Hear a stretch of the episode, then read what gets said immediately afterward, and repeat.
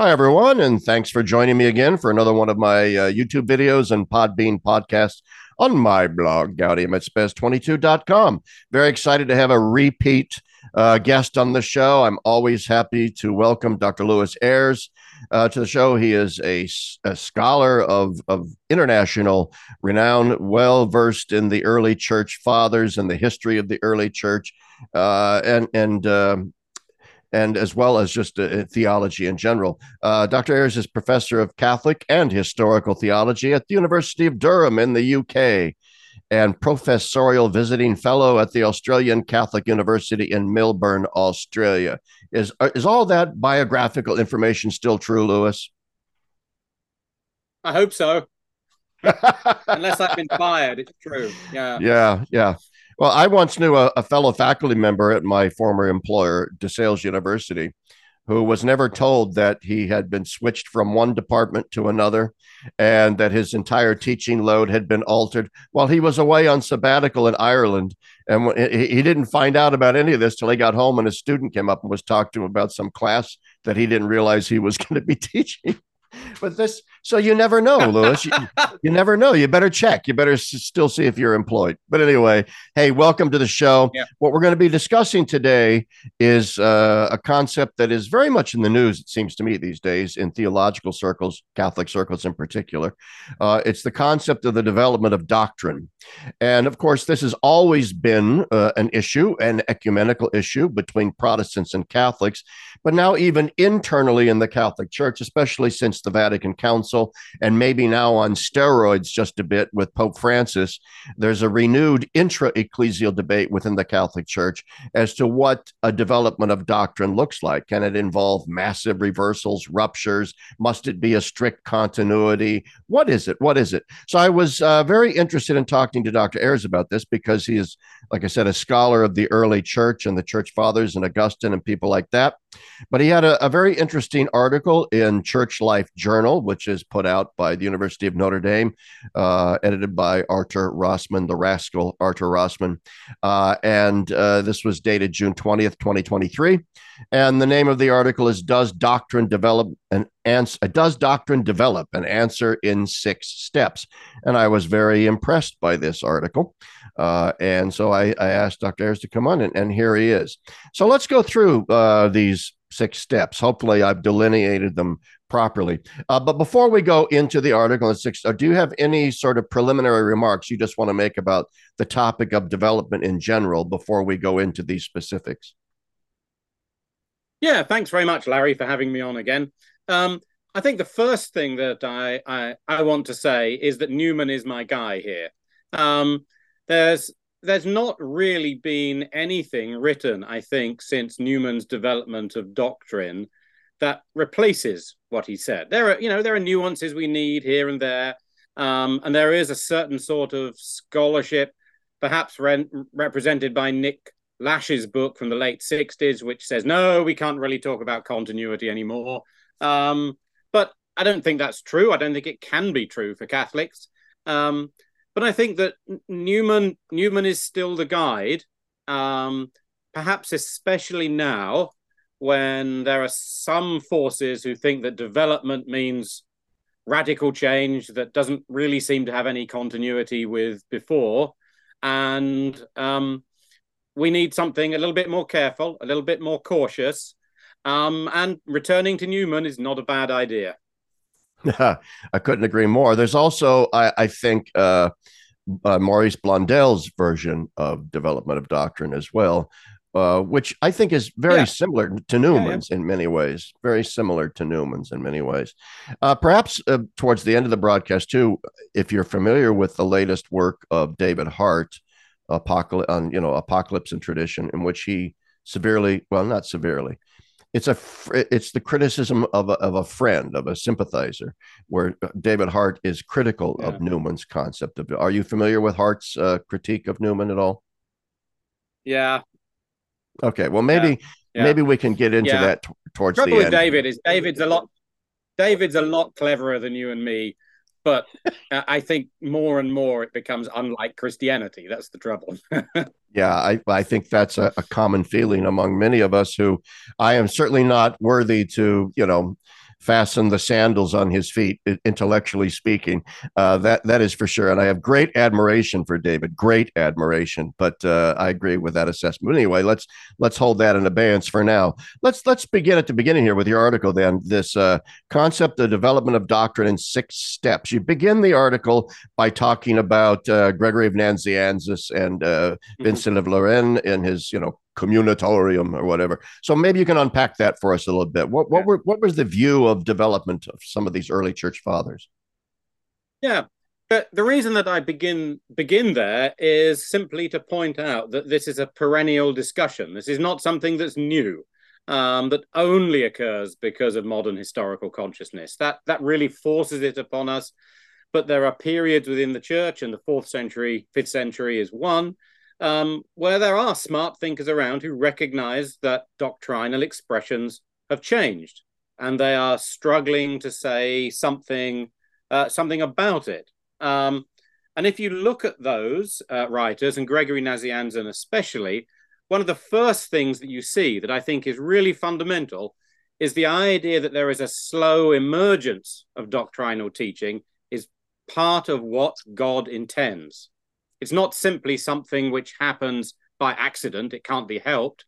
Um, rather, this is something intrinsic to the very nature of revelation. And I think that's very, very uh, important as a, as a starting point.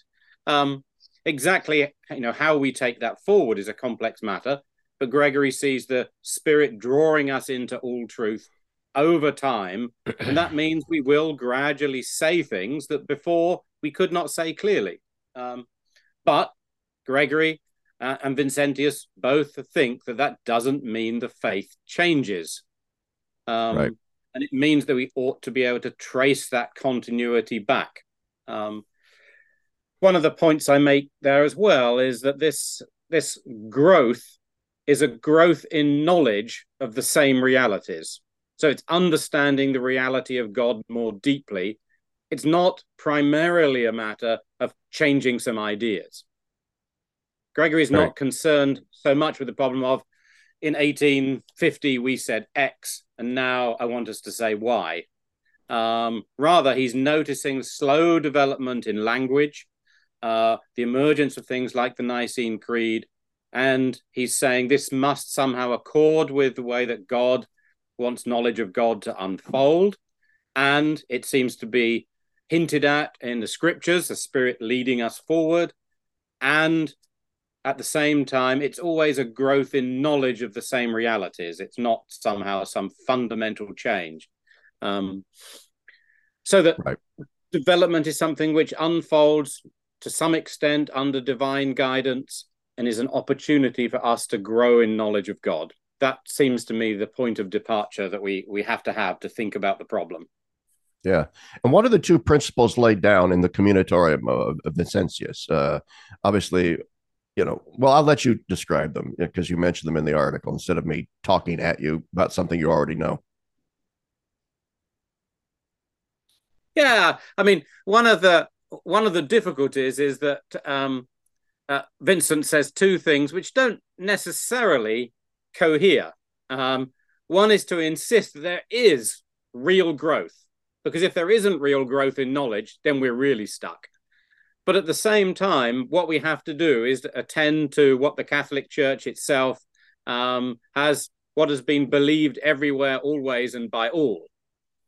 Um, now, even Vincent himself must know that that's something of a tall order. Um, yeah.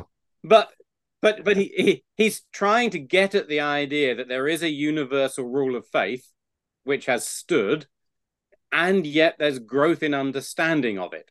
And I think what he's doing, the best way to take him is to sort of setting up the problematic that we are we're, we're stuck with rather than thinking he provides a solution. Um, one of the ways in which he's badly used is by wheeling out one one of these formulae um, as if it somehow solves a problem, um, yeah. because it, it doesn't really. I mean, you can find people, certainly in the 19th century context, uh, saying, oh, well, we just have to attend to that which is believed everywhere, always, and by all. Okay, great. Yeah. Um, the difficulty is historically that's very very difficult to show. Um, but but he's getting at something that that is vital. Um, so I think he's a sort of guide setting out two sides of the problem, both of which we have to hang on to. Yeah, it seems to me he's wrestling with with the problematic that uh, you know the the charge could be made that perhaps this is all tautological in one sense, circular, uh, that what we eventually decide upon as the church is precisely, therefore, what God obviously originally wanted us to decide and was guiding us to get there. So it becomes a sort of self confirmation loop over time. And yet, it seems to me, Vincent, aware of that problematic, saying, no, there's got to be some kind of Ariadne's thread that that is linking this development together. Yeah, not not all circles are vicious. I mean, sometimes, yeah. sometimes uh, you know, it, it, can be a viciously circular argument, right? And you you're just being a bit dumb. Uh, and sometimes it's a circular argument because it's only when you are in the loop of seeing how definition has involved change and yet continuity, and you circle around in that, that you can see the beauty of the thought and the development that's going on. Uh, sometimes you have to rest with circles. I mean, one of the things that I think comes out of this discussion of development of doctrine is that we are part of a church that is guided, and there are certain continuities which are vouchsafed to us, and that's really important. Otherwise, we could just make shit up. Um, that's right. That's right. But at the same time, um, it's a mysterious process. This is not something entirely under human control. We are agents in a drama that God is playing out through us and the development of doctrine is part of that. I, I, I couldn't agree more, and I'm gonna I'm gonna quote you, Lewis, on that one. Not all circles are vicious, uh, and and I'll give you I'll give you proper attribution, of course. If I may do a, a, certain digression from your article, I was just reading an article sent to me uh, by Jenny Martin, Jennifer Martin at, at Notre mm-hmm. Dame, yeah. uh, and it it's on the really it's it's part of her review of David Hart's book on tradition, but I'm not going to get into her her uh, her concept of, of David Hart's book. Instead, uh, on this notion of, of development, and that the idea uh, in the fathers that this is how God intended this to happen as part of the economy of salvation, as we see in flowing from the Old Testament to the New. She uh, uh, has recourse here to Péguy. Uh, and, and let me just quote from her article because I think this is great. She goes, In the notes on Descartes and the Cartesian philosophy of Péguy, Peggy establishes the necessity of Christ's memory being preserved, not by miracle or abstract principle, but rather by the living and dynamic processes of historical mediation. He writes, quote, Christ wished to be the material and the object of the exegete and the historian, the material, the object, the victim of historical critique, in order that the incarnation be complete and entire, in order that it be honest, in order that it be neither limited nor fraudulent. His history had to be a human history, subject to the historian, and his memory had to be a human memory, and the memory of him, humanly, defectively conserved. In a word, his very history and memory had to be made incarnate uh, end, end quote from Péguy. I, I think that's a, a, kind of brilliant theological insight that Jenny is is appealing to here. Uh, that we're not just talking here about some sort of ad hoc theological theory that has now been added on to the simplicity of the scriptural witness. That this is part of the dynamic of the incarnation as such. That memory be preserved, the anamnesis of Christ is preserved and you said in this mysterious and imperfect process, but nevertheless in rather certain ways. Yeah, I think I I think I can go about seventy five percent with Péguy there, um, uh, for two reasons. One is that that's true. Okay, God enters into history, and it's it's real history. Um, at the same time, God enters into history in order to preserve teaching as well, so that we will understand who Christ is. The apostolic teaching is preserved. If we don't have that, then it's all gone. Um, yeah. So that so that there's a there's a there's a dual dynamic there, um, and I think that it, it's easy to miss that in the excitement of presenting tradition as this exciting new process in which we don't know what's going to happen. Um, at, at, uh, you know, and, and, you you've seen it, I've seen it. It's it's a it's a constant. It's exciting. Um, it's all in the future. Um, yes, there was this when I lived in Atlanta. There was this big Christian school that opened somewhere in North Atlanta, uh, among the mega homes, and it had this big banner outside. I've lost the photo that I took the day that it opened, and the banner just said, you know, crappy, crappy Christian school a tradition as old as tomorrow. I love that. Anyway, um, uh, I'm going to rip that one off too. A yeah, tradition yeah. as old yeah, as tomorrow. As tomorrow, yeah.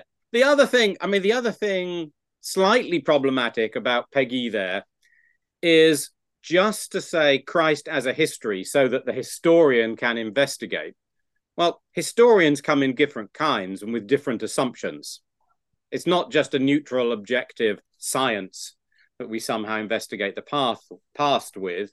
Uh, the eyes of faith are also important when you work as a historian, and again that creates other circles um, and other problematics. Um, so Péguy, I think, is seventy five percent right there, but it would be very easy to quote him in the present context in the early 21st century to mean, therefore, I understand what Jesus meant by reading a bunch of New Testament historians, and tradition is constantly changing. I don't think that's what Péguy meant, but we need to we need to be yeah. clear about those things. Well, I think if you, if, if and I'm glad for all these caveats, uh, and you're yeah. puncturing my balloon here, Lewis. Come on.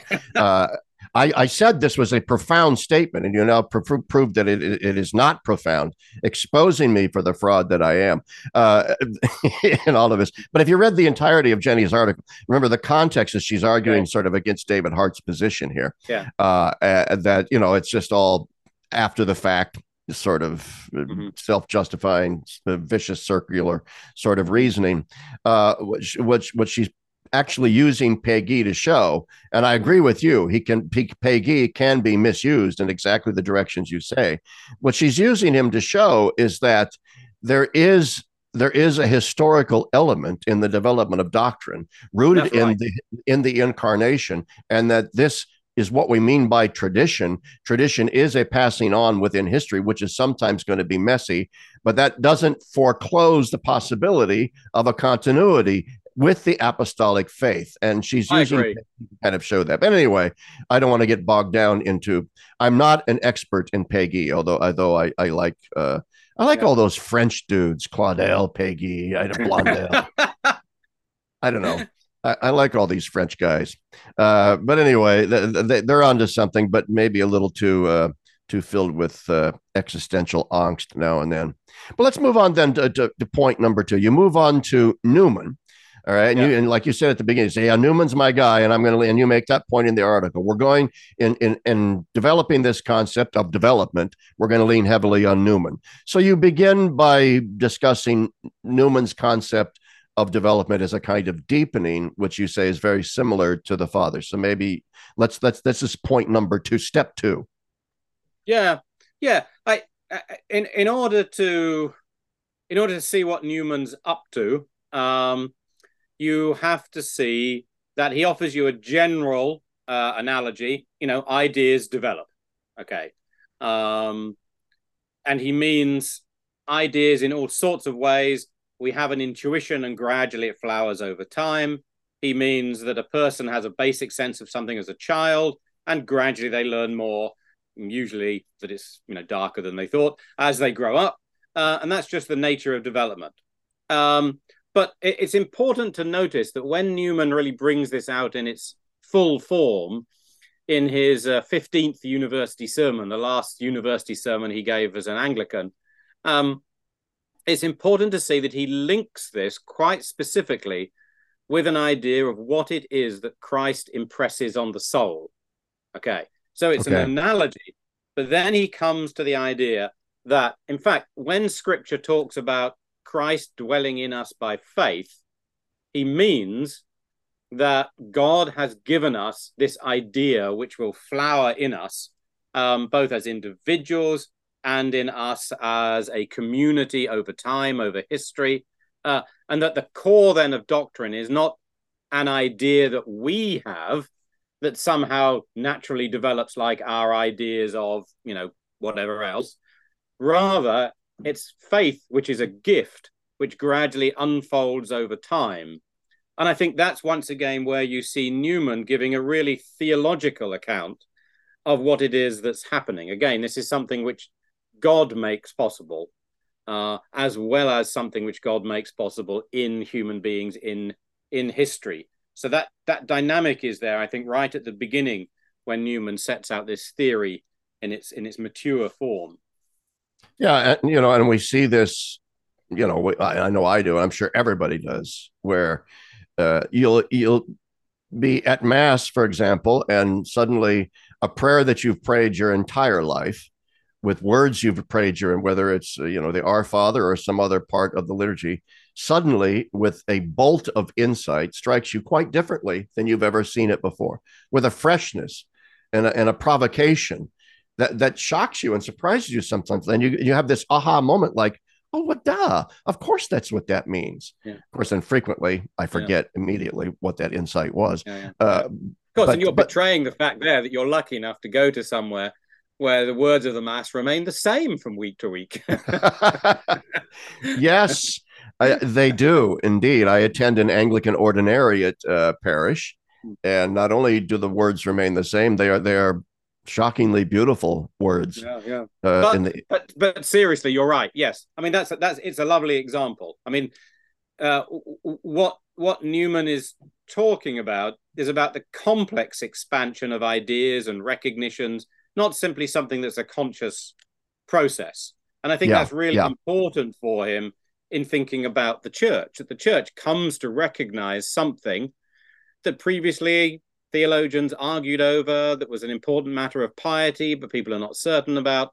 The church is able to be drawn by the Spirit into a recognition of the reality of something, just as you and I can have that experience with prayers right. that we think we knew. Yeah, and and the role of the spirit is important here because in answer to the question, well, why now? Why at this point in history did the church reach this insight, yeah. this deepening, or why at age sixty-four have I suddenly hit upon this new understanding, say, of the Our Father? Well, you, at some point, you have to ascribe it to the role of the Holy Spirit. Yeah. And say, for whatever reason, the Spirit decided that now is the time for you to understand this better or for the church to grapple with it better. All right, so I I, I think that's uh, uh something that uh, uh, just about everybody on any side of the political spectrum of the ecclesial political spectrum can agree with.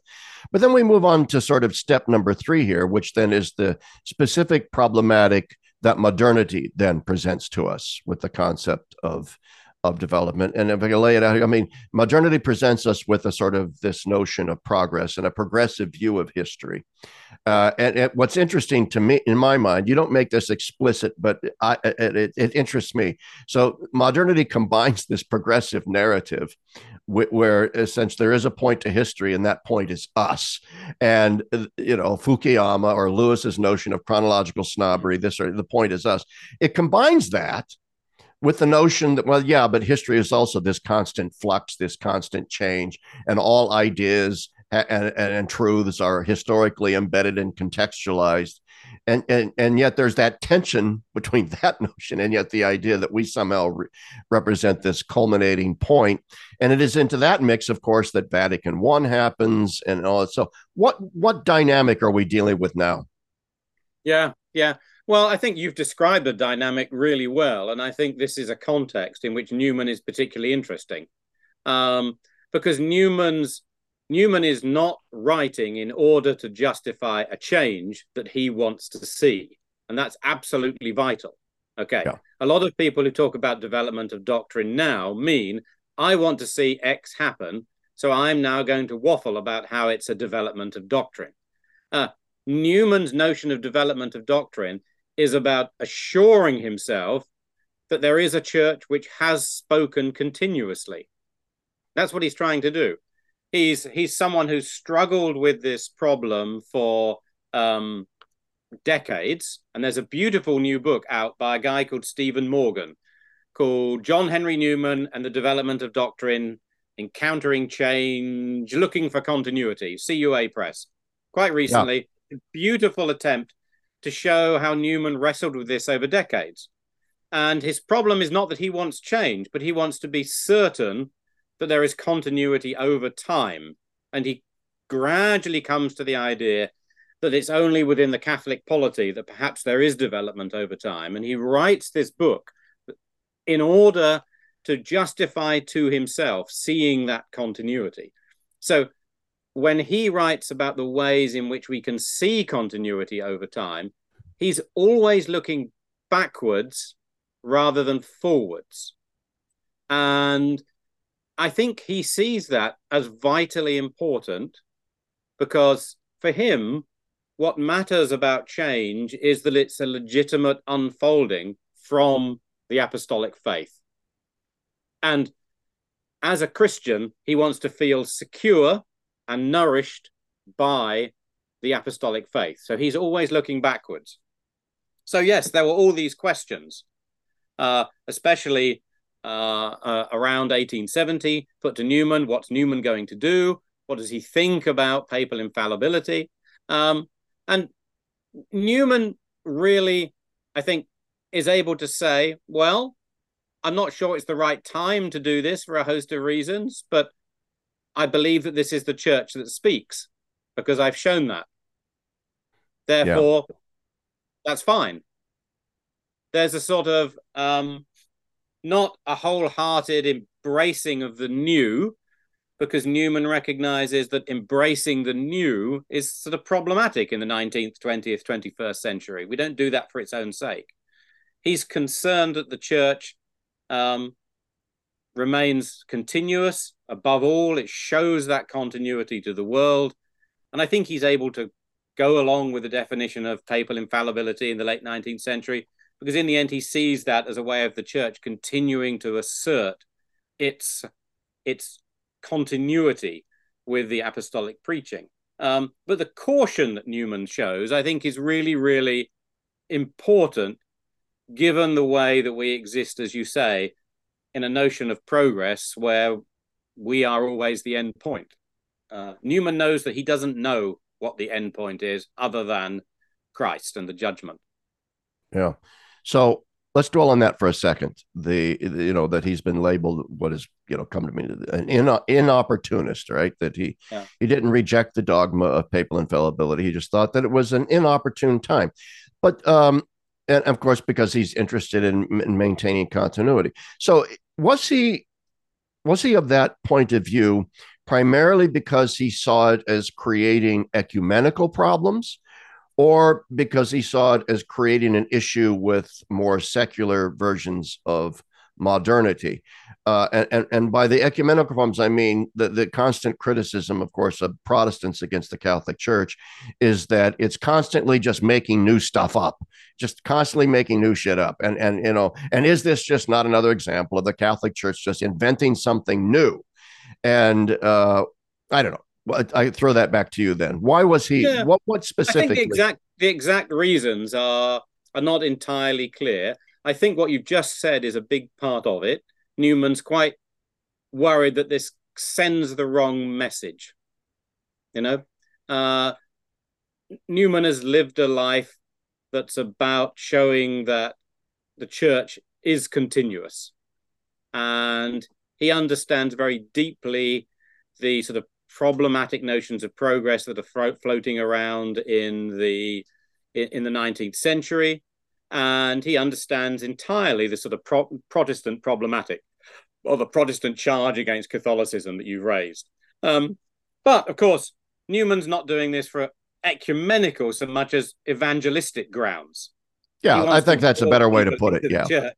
Yeah, yeah. He wants to draw people into the church, and he's not certain that this is the right thing to do. And I think also, you know, he's quite fairly, he's worried about the dispute among Catholic theologians about this. You know, um, yeah. and I and, and and that that's that's fair enough. But Newman is always a man of the church. So when the church has spoken, and he's already over a lifetime committed himself to the church as having the ability to speak, on we go. uh, and I think that's always one of the most impressive things about him. Um, something yeah, that sort of the newspaper journalistic mind at the time never really grasped. So they're all worried, what will Newman do? The answer to what will Newman do was probably clear long before. He's going to go with what the church decides because this is yeah. the church and that's his lifetime decision. Um, I, I, yeah, I think that it, yeah, his concerns are e- towards evangelization rather than ecumenicity is uh, an absolutely necessary sort of correction there because obviously it's anachronistic as heck to start talking about Newman being concerned with ecumenical relations. Yeah. I mean, that's that's almost a pure invention of the 20th century. I mean, the 19th century post Reformation it was almost totally taken over to simple, you know, combat between the, the various factions of the Christian faith and polemics yeah. and so on. Uh, and certainly Newman was the the butt end of a great deal of those polemics once once he converted. So yeah, evangelizing, so very very true. Now that brings us then to, uh, I mean Newman. One of the things that, that in my reading of Newman, uh, uh, when I first started reading Newman, my main interest was in understand and this leads into your next point point number five was in understanding newman's critique of modern liberalism liberalism with a big L, political, the sort of culture and politics and so forth that flows out of the Enlightenment through the from the French Revolution through the British Enlightenment, Locke, Rousseau, all these guys, right? Um, that Newman saw very early on, very presciently, that embedded within liberalism was a very a fundamentally toxic notion to the faith. Am I? Can you maybe unpack that a little bit before we move yeah. on to your next point? Yeah, I, I mean, I think this is where Newman's epistemology is vital to the whole system, and it is one of his most important contributions. I think you know he he prefigures in many ways by a whole century the sort of themes in Gadamer that grab the attention of many many people in the sort of seventies, eighties, and nineties. Yeah. Um, but but in a very very simple way. Uh, the importance for Newman of the judgments which precede um, all of our decisions. Um, so I give the I, I give the example, the simple example in this piece that I give with generations of students. You know, Lewis goes to the grocery store to buy some cereal, and there's a whole wall of crap to look at in different flavors. And I pick one that says this has got more fiber and less sugar. Great. Okay. Uh, if Newman is standing behind me, he's going to say, You think you've made a decision on rational grounds, boy. Um, but actually, what you've done is to allow a host of assumptions to work for you. So you, you know, you think you know that less sugar is good for you, but you have the scientific education of a rat. Um, and you know, you think the fiber is good for your gut, but you, you know, haven't had a science lesson since 1982 which is true, um, you have no way of assessing that evidence. You're just assuming it. But Newman says, don't worry about it because that's actually how we proceed. I mean, there's a lovely passage in the development, in, in sorry, in uh, the Grammar of Assent, where he asks how we know whether Britain is an island, and it's absolutely hilarious, uh, trying to show that we actually we make assumptions. Um, but if if that's the case, then we have to think about our reasoning slightly differently. Um, we have to be a, a, aware of the antecedent probability of certain things happening. We have to accept that we exist in such a world. Actually, was it last year, the beginning of last year, I was teaching Intro to Theology. And there was this uh, fairly smart kid who's sitting at the front. And I'm on a sort of Newman MacIntyre rant um, about how we are made up of uh, assumptions and history and so forth. And suddenly she puts her hand up and she says, Professor Ayres, if all that's true, where am I? And we had this really interesting discussion in which she assumed that I must be the free bit somehow in the middle, that there's all these other things that have gone into making you up. But there must be this bit in the middle that's, that's not right. really affected by those things, because otherwise where am I? And it was a really interesting discussion to get you know get, get the students to try and recognize that that's not in other words what she was she was asking am, am i a pure construct of some kind or, yeah yeah and, am i just there, a construct you know yeah Is there no there there that that there's I no can... there there? If there's history, there's no me. Um, but and I think that what you know, and there's a, something terribly modern in her assumption, obviously enough. And what Newman is doing uh, back in the 1860s here is saying, no, that simply is not how how decisions work. And so when you come to think about the difference between the church's decision making and my scientific free decision making, let's not pretend that we're dealing with two different worlds. Um, and I think that's it's partly apologetic, but it's partly also deeply important for encouraging modern people to recognize who they are and how they make decisions.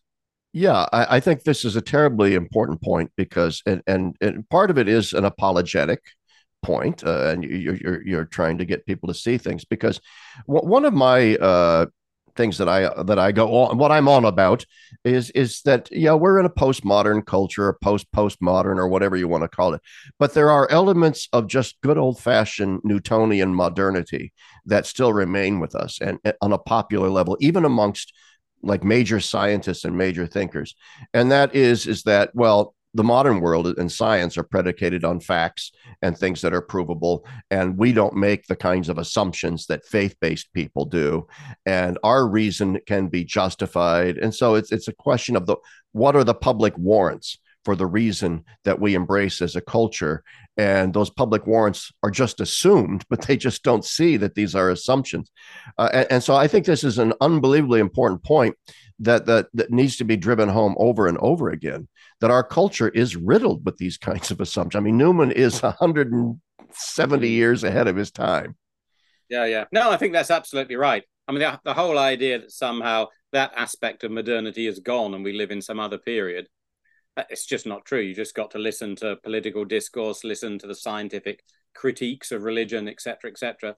It, it's absolutely central in our culture, um, and it and it simply doesn't help. Um, well, yeah, uh, exact. The whole debate. Uh, well, I don't know. I don't want to get into it, but the whole debate over COVID vaccines and all this, and COVID and the lockdowns and all that, and the constant mantra. I don't know what it was like in the UK, but here in the United States, the constant mantra was follow the science, you troglodytes, you right wing nut jobs. follow the science. Follow the science and and to which my response of course which would have been i think newman's is like well yeah. which science whose science? Uh, there are conflicting voices. You are assuming that you anyway let's not go down that path. Uh, so anyway that was actually po- point number four in your six steps. This yeah. which well, i'm glad we got to which is modernity gives rise to this caricature of uh, of reason versus faith. And as newman correctly points out ultimately there are assumptions epistemologically that we all have to make uh, that take us back to certain foundational first principles. And so that then brings me to sort of step number five here. That this sort of remains on the level of epistemology and philosophy. What concretely does this then mean for the church's mode of theological reasoning when it comes to talking about the development of doctrine? That's sort of your step number five here, the church's mode of theological reasoning.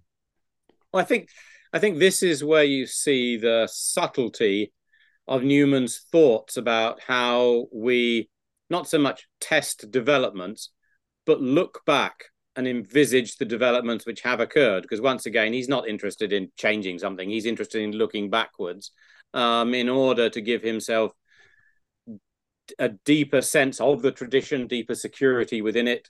Um, and there are two sorts of things that I'd want to highlight. I mean, one is the importance of fittingness as a concept. So, is it is it likely that given X, Y has developed? Uh, it's a very deeply embedded ancient uh, principle that we should work out. Well, what is it fitting to say of God, for example? That comes with it a whole host of broad cultural assumptions. Um, we have to learn as theologian what is it fitting to say about God we have to think about whether developments which have occurred over the centuries make sense. Do they exhibit beauty? Are they fitting? Do they show order? Do they seem in accord with other theological realities? In order to make those judgments, we have to be well trained. We have to think ourselves into them very cautiously and carefully, which Newman's trying to to perform for you. Uh, that's really, really important. Um, and also, this is where you come, secondly, to Newman's idea of this the seven notes of authentic development. Um, yeah. um, once again, these are not tests that you can apply to something which is happening in the present, so much as they are things that you ought to bear in mind for looking backwards. Um, and w- what he's trying to do is to separate out the the different aspects that we should look for. You know, continuity in type, um, I think, is an especially interesting one. So we we look at a development and we ask ourselves whether the continuity that we can see, the development that we can see, continues certain aspects that were there in earlier statements. I think in both cases, it's really important to remember that Newman's 15th University sermon begins with Mary pondering all things in her heart. Yes. Right. The model that Newman offers you for the one who thinks about development is Mary pondering things. It's not the sort of investigative historian or the theologian who wants something new. It's Mary pondering things.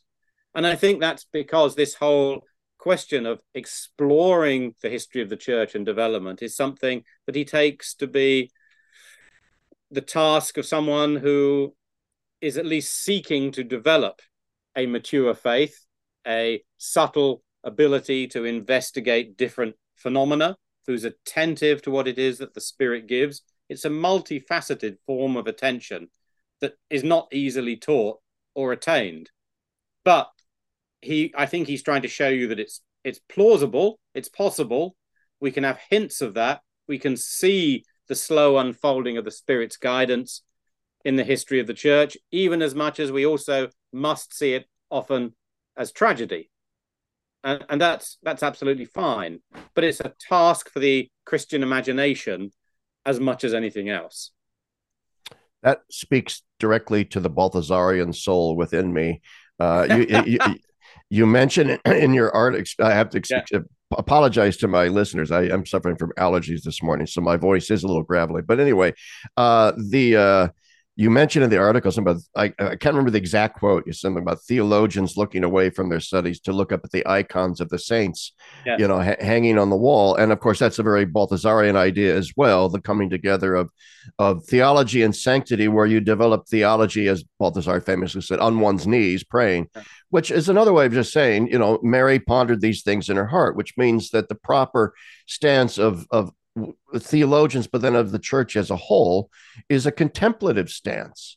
And to me, this is a, a barometer of, of the validity of certain theological approaches in the modern world to development versus illegitimate ones. That theologians that I might even consider to be a little suspect in what they write I will have a certain deference towards and respect for if if I believe that their speculations are rooted in a deep contemplative posture towards the mystery of Christ that they are trying to plumb the depths of, as opposed to somebody whose entire approach to the question is self-just. I, I have, in other words, it's a conclusion in search of an argument. Uh, I want to reach issue Z over here, let's say the ordination of women or the legitimation of some moral sexual thing. So I have to back engineer that into the tradition. That's not a contemplative posture, it seems to me. no, no, I think you're right. I mean, I think this is a it's a difficult thing to say because we're both talking about something that's not a sort of we're not we're not talking about a particular form of syllogistic reasoning. We're right. talking about a posture, an imagination that's difficult to get to. But it's actually right at the heart of you know nurturing the eyes of faith so that you can see these things.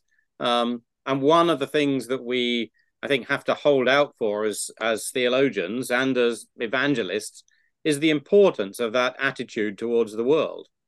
Um, learning how to think and to see is remarkably difficult in a world that um, is not really interested in, in, that those particular modes of attention. Um, and that's one of our great tasks and it's really hard. Yeah, and it is, and it, it calls for for the need actually for the importance even though I'm, I'm very sort of uh, critical of it often the importance of theology. I just did a podcast with a friend of mine. We were talking about the importance of deep theology, uh, mm-hmm. and how and how deep theology is so neglected by so many in the church today, and and sadly even by some of the highest leaders of the church today. There's this disparagement of doctrine and the disparagement of theological reflection upon doctrine and the kind of theological reasoning that the church has engaged in for 2000 years is if all of that represents a kind of pharisaical hair splitting. And and i find that to be a very dangerous trend. Yeah i think the you know i think that um from from a variety of different schools today it, it's apparent you could be a thomist you can be a sort of ressourcement type like myself but it's it's important for us to advocate for the fact that close attention to the basic theological ideas what does the cross mean who is god these are absolutely the foundation of theological arguments. You can't simply leap to something called contextual theology and start waffling away if you can't actually talk for an hour about the incarnation. Yeah. Um, I mean, I, I remember a wonderful argument when I was teaching at uh, Emory on a search committee, um, in which I admit I was being me, and someone uh, asked me what it was that I wanted to ask candidates who were coming in for interview. And I said, I was on. I I think I'll just ask them how they would explain the incarnation to some first year MDiv students. And one of the older guys on the search committee really lost it with me and said, "But but what if that's not their speciality?" uh, and this was for a systematics person.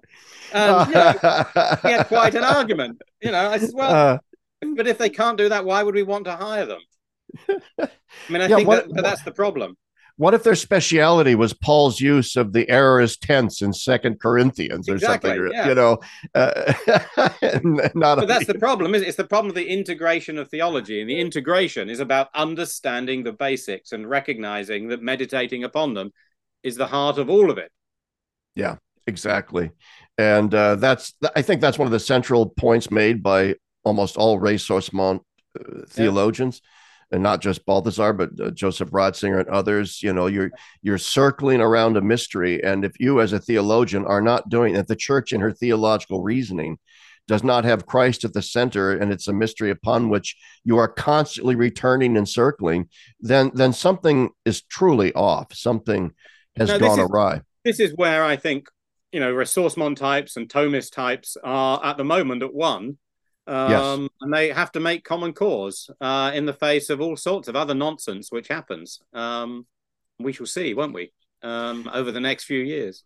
Yeah, that's something I called for about six months ago in an article in Catholic World Report about sort of all these various factions of the church uh, that take the faith seriously. Let's put it that. Let's put it that need to make common cause. And boy, I took it on the nose from some quarters for that. You know, like how how can we make common cause with excellent? As this is the dang point. We have to because at some point we have to acknowledge that there are the the differences say between old line Thomists and say De Lubacians on the issue of nature and grace are not unimportant questions. Those are yeah. that's a, an example of deep theology and the kinds of things we need to think about. But they are peripheral, I think, mm-hmm. to to deeper and more central questions of what form of theological reasoning should the church adopt today uh, in yeah. in her. I mean, when you when you see world. people coming out of theological education. Um, ordained or otherwise, who can't really understand why the debate between de Lubac and Thomists matters, then you've got the problem. Um, yeah. yeah. That, that, that, and that I think is often where we are. Um, so we need that sort of return to contemplating the basics built into our forms of theological education um, yeah. to get anywhere. What do all of these debates about nature and grace have to do with uh, liberative praxis in in in, yeah. in, you know in the world? And I'm all in favor of liberative praxis, but but you know, I try I'm to. Only, I'm only willing to allow people to use the word praxis if they can tell me they've read some Aristotle first. I would wholeheartedly agree with that that stipulation. All right, let's let's uh we could talk forever on this issue yeah. of you know where the church is right now in her theological reasoning.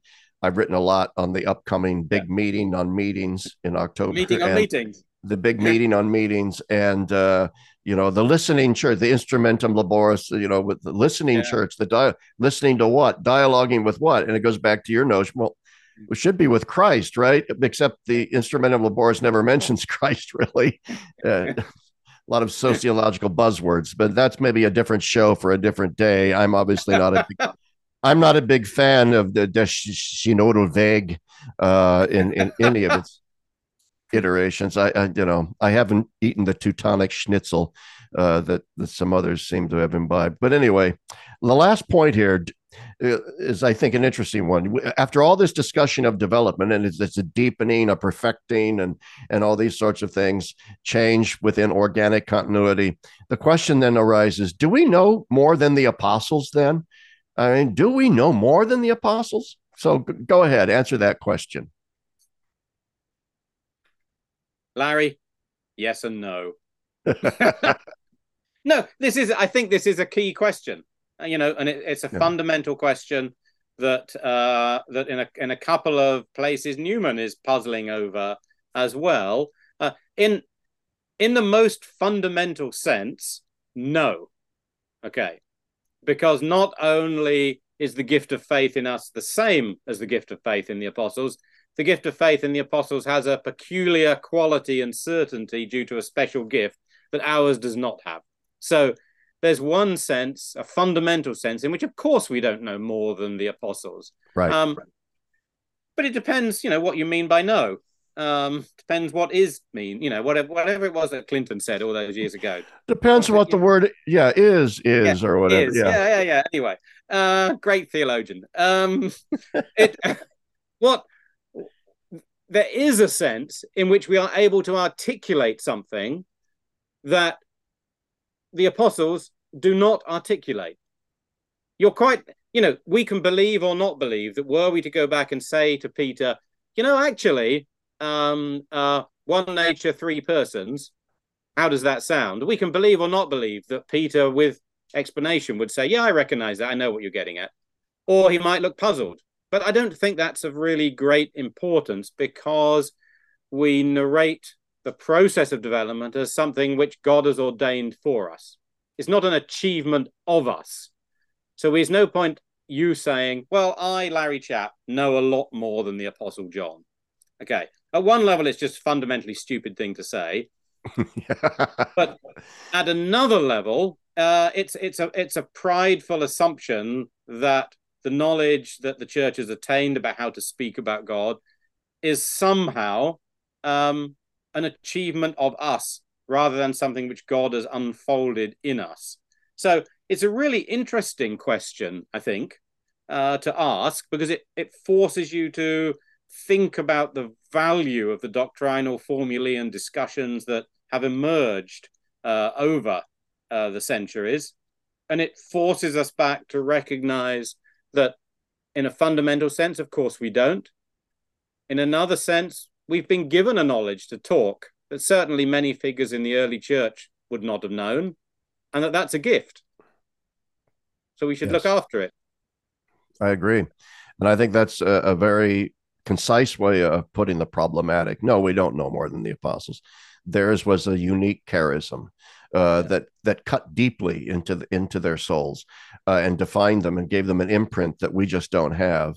Yeah, there might be certain things that we perhaps understand a little bit more deeply uh, over time, but but nevertheless, no, we don't know more. But that brings me to an, to another question, which is okay. Obviously, then doctrines that then evolve over time, say that the Nicene Christology, the Chalcedonian Christology, it uses particular forms of Greek philosophical and theological terminology. So the question then arises are those terms, since the, we're not talking about the insp- positive inspiration of scripture, their infallibility is simply the negative charism of these words are not going con- to contain error, that they have truth in them. But are those words themselves, in some sense, now privileged in the tradition in a way yes. that we should be very careful about changing? Yes. And I think the reason for that is a complex one. It's that the church does not simply use Greek words in a way that means that those words are easily replaceable by some other words uh, you know, most commonly transliterated from German, because the church does not use those words, it transforms those words into something else. It creates a philosophy as well as adapting one. And that that's a gift of the spirit. To say that to, to, to give all the Christological formulae from the early church is a gift of the spirit to us.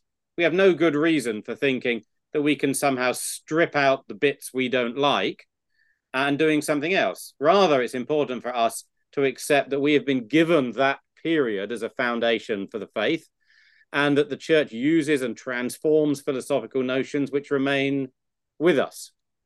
Um, Absolutely.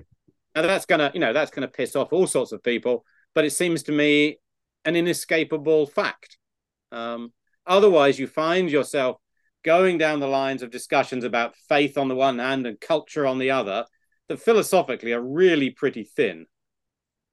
Yeah, and uh, uh, uh uh, well, Joseph Ratzinger, by the way, wrote things that were very similar to what you just said. That yeah. there was a problem that the you know arguing against the Hellenite, the Hellenistic thesis that the church was corrupted by all of this Hellenization, and Ratzinger goes, no, no, this was a providential coming together of the of the Judaic, yeah. Christian, and Greek worlds, and out of that cauldron, Christianity forged this unique worldview. I mean, come on, notions such as words such as you know person and you know, prosopon and nature and hypostasis all of the and homoousios these are all uh, terms that were greek and latin and so on and oftentimes there were difficulties in translating between the greek and the latin that caused misunderstandings. Nevertheless the church did not simply slavishly adopt stoic or platonic or whatever notions. It adapted those things to a unique christian incarnational trinitarian view of god that created an entirely new set of concepts. And it's not easy to simply then go in with a, a, uh, the, a scalpel and say, well, we can just lop off the words and keep the concept. That's such yeah. a that's so epistemologically naive to begin with. I think you alluded to that. Yeah, yeah, yeah. No, I think that's right, and I, you know, I agree entirely with uh, with Ratzinger on those things. And it's really, is you know, if you look at an example of someone who tries, you look at some of the sort of late Rahner, where he's fiddling around with Christology. Here's someone who knows the formulae very well. What he comes up with in the end is really pretty much a mess. Um, because it's remarkably difficult to try and say, well, I've got the idea in those terms, but without the terms and the richness of history that they have with them. Um, it's far better that we recognize that's a heritage we have to spend time in our theological education passing on to people and developing an awareness of that's fine. No one said theology was going to be easy. Yeah, that's true. And yeah. and and a rec- and it, not to recognize that in adopting new terminologies, you're adopting actually new philosophical constructs. Uh, yeah, yeah, I mean, you you use the example of Rahner. Rahner can say, "I'm I'm simply taking the old ideas and putting them in new new dress." But in adopting the language, with adopting the language that he does, he's essentially adopting a Kantian worldview a yeah. Kantian epistemology to which he's answering, which which creates an entirely different theological matrix from that of, of the received yeah. of the received tradition, which had negative consequences. No, the church, you know, in learning theology, you're learning in part a culture. You're learning a tradition and a culture that's changing. That's yeah, I mean, more is added, fine, great, but you're still also learning a culture and a tradition, and that's that's what it's about. And that's yeah. one of the reasons, you know, I've written about it, we've talked about it before. It seems to be so problematic when learning those materials becomes a preliminary to doing theology um, in a the- theological curriculum rather than the heart of it. Um, and we need to think about that an awful lot more than we are doing. Well, you know, and let's, let's so let's dwell on that for a second. We're, already been here an hour, but let's dwell on that for just one second and get go a little bit off script and talk about theological training and education today. Uh, I remember when I was at Fordham in the university in the early '90s, working on my dissertation. Uh, the the big raging debate then was about contextualized theology and experiential theology, of course, and and there was this big push to change the theology curriculum so that PhD students would not only learn theology, but would be taking courses in sociology and psychology and other disciplines to which we could then relate our theology. And I stood up I marked it was me being me to quote you earlier. I had a me moment where I stood up and you know, I was like the turd in the punch bowl at the Queen's coronation.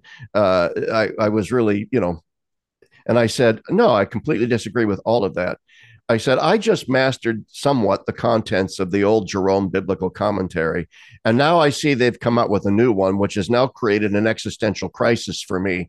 Like, how in the hell do I keep up with? In other words, point is, do we not have enough on our there's a crisis of belief in our own sources and what it is that as theologians we're supposed to be studying you know uh, maybe i should instead of taking a sociology class i should be taking a class in fourth century greek uh, yeah. and and and learning more about what gregory of nyssa meant when he used certain greek terms and so forth or learn more about scriptural traditioning processes you know for from judaism you, you get my point there's yeah, yeah there's such a wealth of things that the theologian must attend to that modern theology, it seems to me, is saying, well, we don't need to bother with any of that stuff anymore.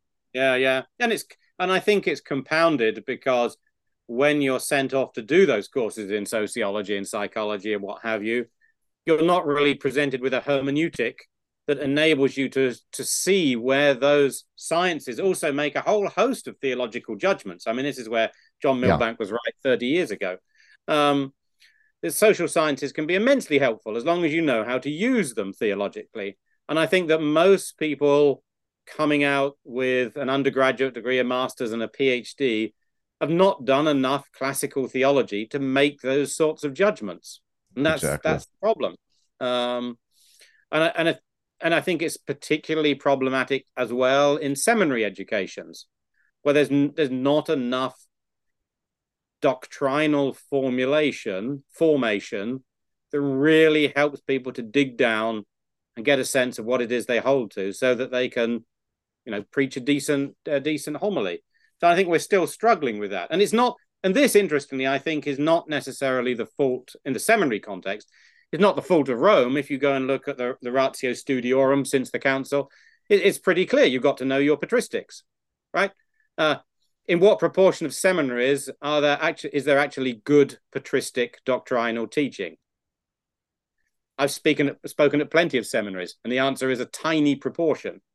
Yeah, people are not prepared for it. Bishops don't understand why it matters. It's not being enforced.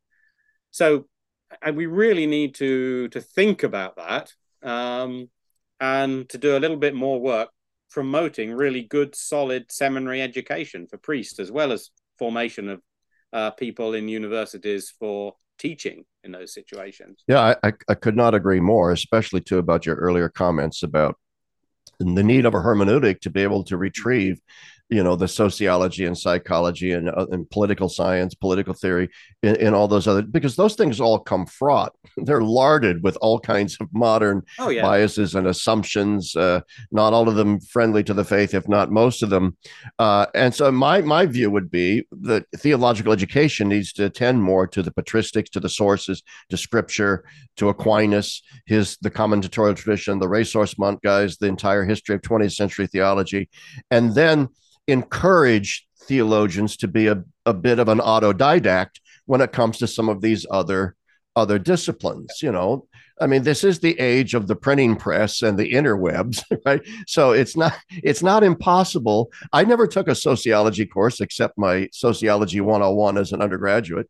And yet i know a bit about sociology because because i well it was forced on me. But uh, uh, uh, uh, you know but i've read sociology books and i've cherry pick the ones that I think are going to be most helpful to because I have a hermeneutic. And I'll, yeah. I'll, you know, I'll look at someone like, oh, let's, let's take a Rene Girard who does a lot of yeah, sociology. Yeah. Say, okay, that's somebody I want to read. Um, anyway, I, I, I think these are all terribly important questions, and I am no expert at all. You know more than I would of what's really going on in seminaries and houses of theological education these days. I know that my alma mater, uh, Fordham, has uh, sort of jumped the shark these days. It seems to me and, and gone insane. But yeah, I don't know yeah, if that's places in... have. I mean, there are you know there are good there are good things happening, but um, there's there's not enough reflection on what a theological curriculum should look like for good theological reasons. You know, it gets yeah. professionalized, divided up into little bits. Everyone's got their little kingdom. Um, there's there's not enough intellectual reflection on that, and we really need that because otherwise, you know, the waves will wash over us. Well, and to, yeah, and to come back full circle then to the topic at hand as we close out our conversation, uh, that kind of theological education, deep theological education, is absolutely necessary in order to have a proper understanding of what we mean when we say that doctrine develops. Uh, yeah. You know, that we're not engaged in some sort of Joachim of Fiore landscape here where God is doing a new thing is a justification for just about anything. Yeah, yeah, yeah. No, no, and it's it's a big problem. Uh, and as you say, where there are a whole host of issues where that's precisely the argument that seems to me to be made. Uh, because it's new, it must be revelatory and exciting. Well, we, we need to think again about what we mean. Amen. And let's let's let that be the last word. Okay. Yeah. All right. Yeah. Uh, th- uh, thank you for your time. I know you're in the UK. You're five hours la- later than I am here. It's early in the morning for me. Uh, thanks a lot. This was a great conversation, Lewis. Great to talk, Larry. All right. I'm going to stop the recording.